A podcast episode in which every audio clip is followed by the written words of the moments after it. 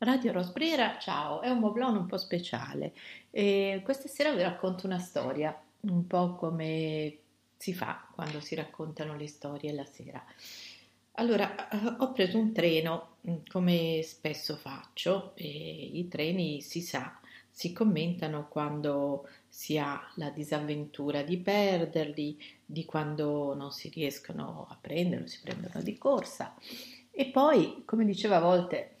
eh, Bice, mia mamma, quando rientravo mi sentiva al telefono, mi diceva e questa volta chi ha incontrato? Perché eh, non è un luogo comune, ma il treno è uno dei posti eh, di sospensione, sempre con un altro amico, Fabrizio Confalonieri, grande art director e uomo sensibile di cultura, si diceva che il treno è proprio un momento di sospensione, non tanto perché viaggia sui binari, quanto perché viaggia tra quei due paesaggi, quello di destra e quello di sinistra, così lo vedo io, e quel corridoio al centro, e poi quella dimensione appunto di salita e discesa che non è come quello che mm, crea un po' di disagio del ristorante, no? dove ti siedi e ti capita quello al tavolo vicino che sta mangiando. Sul treno è una cosa un po' più riservata, almeno io l'ho sempre visto così. Si notano i dettagli, le sfumature, si osserva, almeno io per passare il tempo, visto che ne ho presi tanti da quando addirittura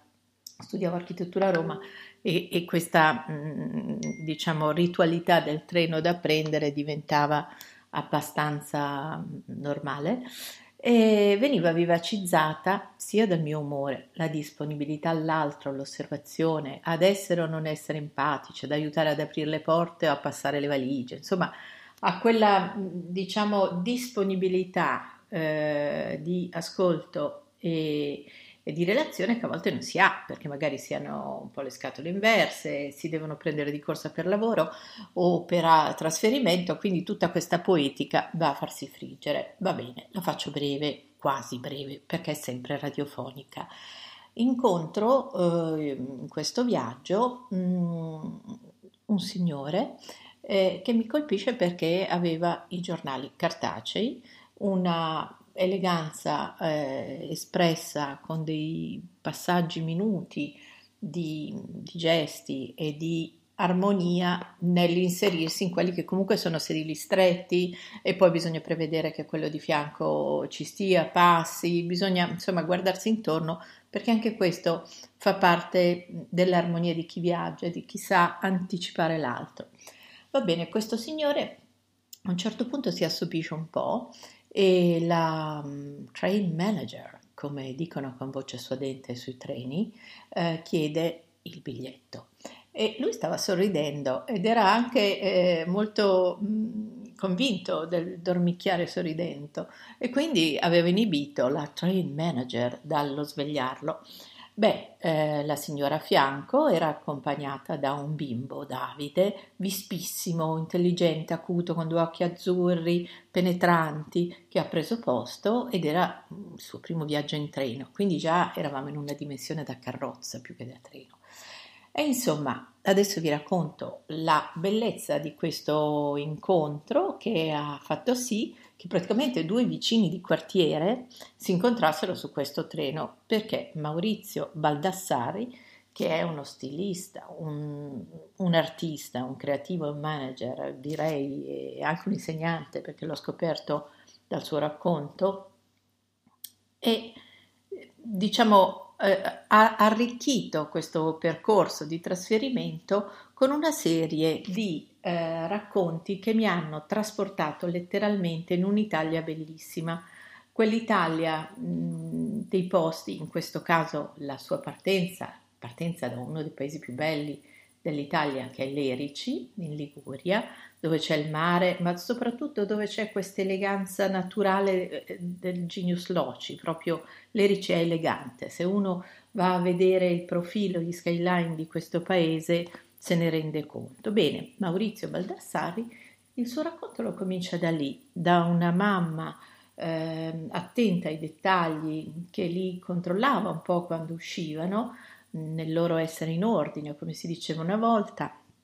e poi da questa capacità di trattenere e mantenere questi tratti costitutivi, diciamo, di un carattere forte ma nello stesso tempo probabilmente anche un po' guascone quando intraprese questo viaggio a Milano e sulla sua biografia si dice che appunto da Lerici a Milano dal 1957 al 1975. Cosa succede? E qui vi leggo un pezzo.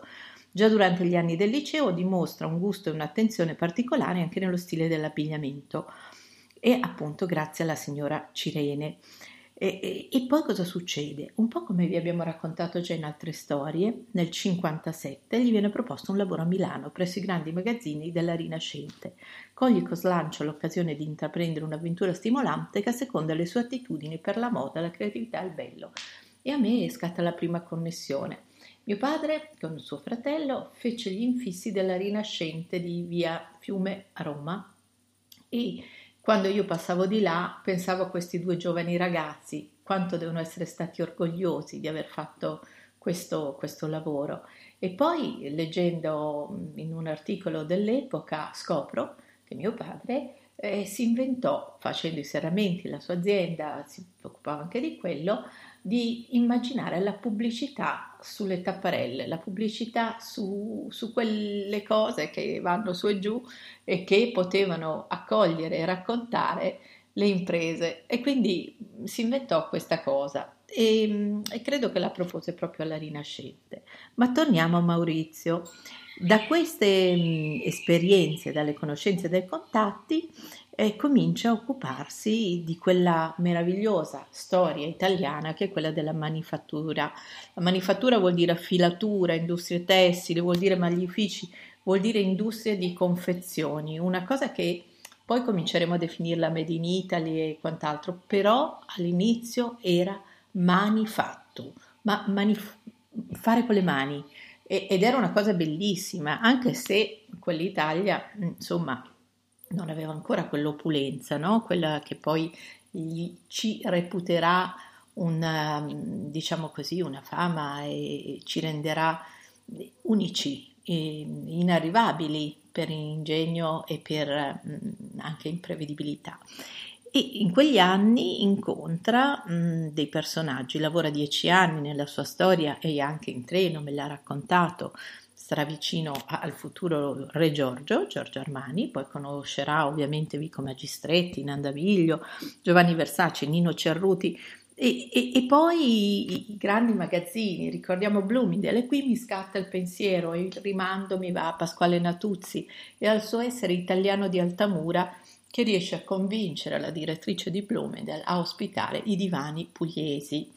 E ehm, noi, io e Antonio Cazzaniga lavoreremo con la Divani e Divani eh, in Italia, ma facendo tesoro di questa esperienza pionieristica di Pasquale, che non aveva diciamo i, i galloni dei, degli industriali brianzoli, ma aveva quella testarda e cocciuta caparbietà dell'industriale del sud. E quindi fuori e dentro da queste storie. Ritorno nella storia di Maurizio, che mh, mm, eh, dirà a un certo punto che avrà un'esperienza importante mh, mm, da, dalla Rinascente, dalla grande distribuzione, perché in effetti quando lui lascerà la Rinascente per intraprendere l'attività di fashion designer,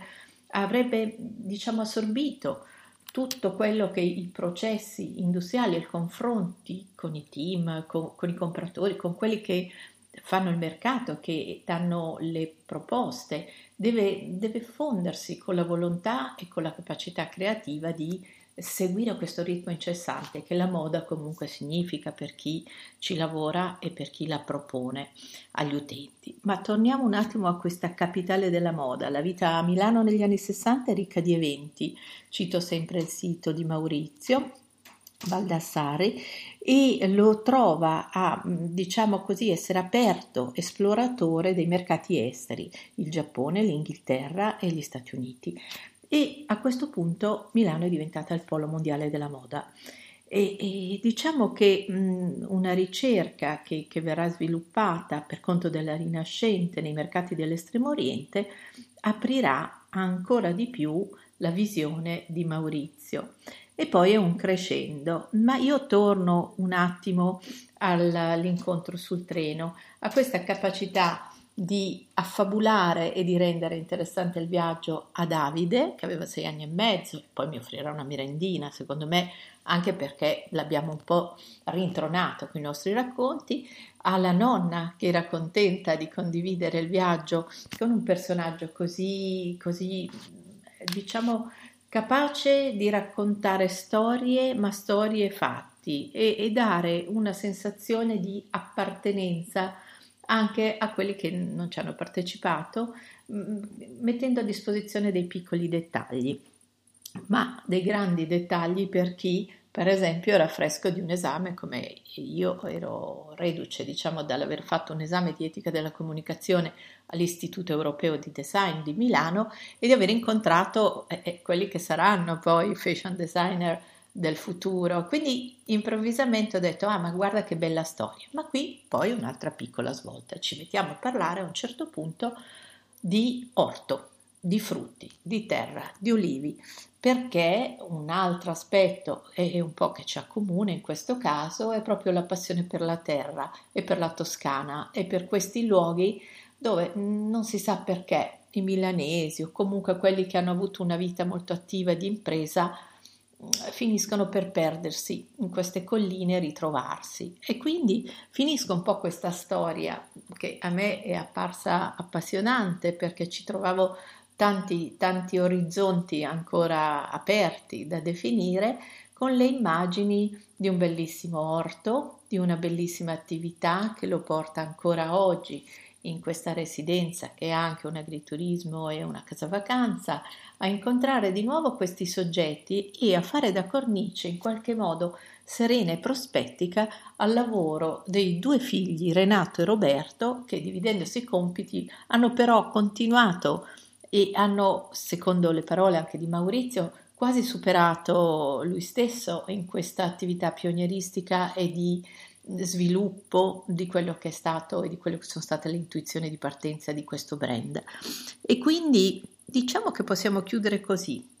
con un saluto, un saluto a, a questi italiani di qualità, che possiamo dirlo, eh, con garbo e con misura ancora oggi mh, riescono a fare la differenza. Radio Rosbrera,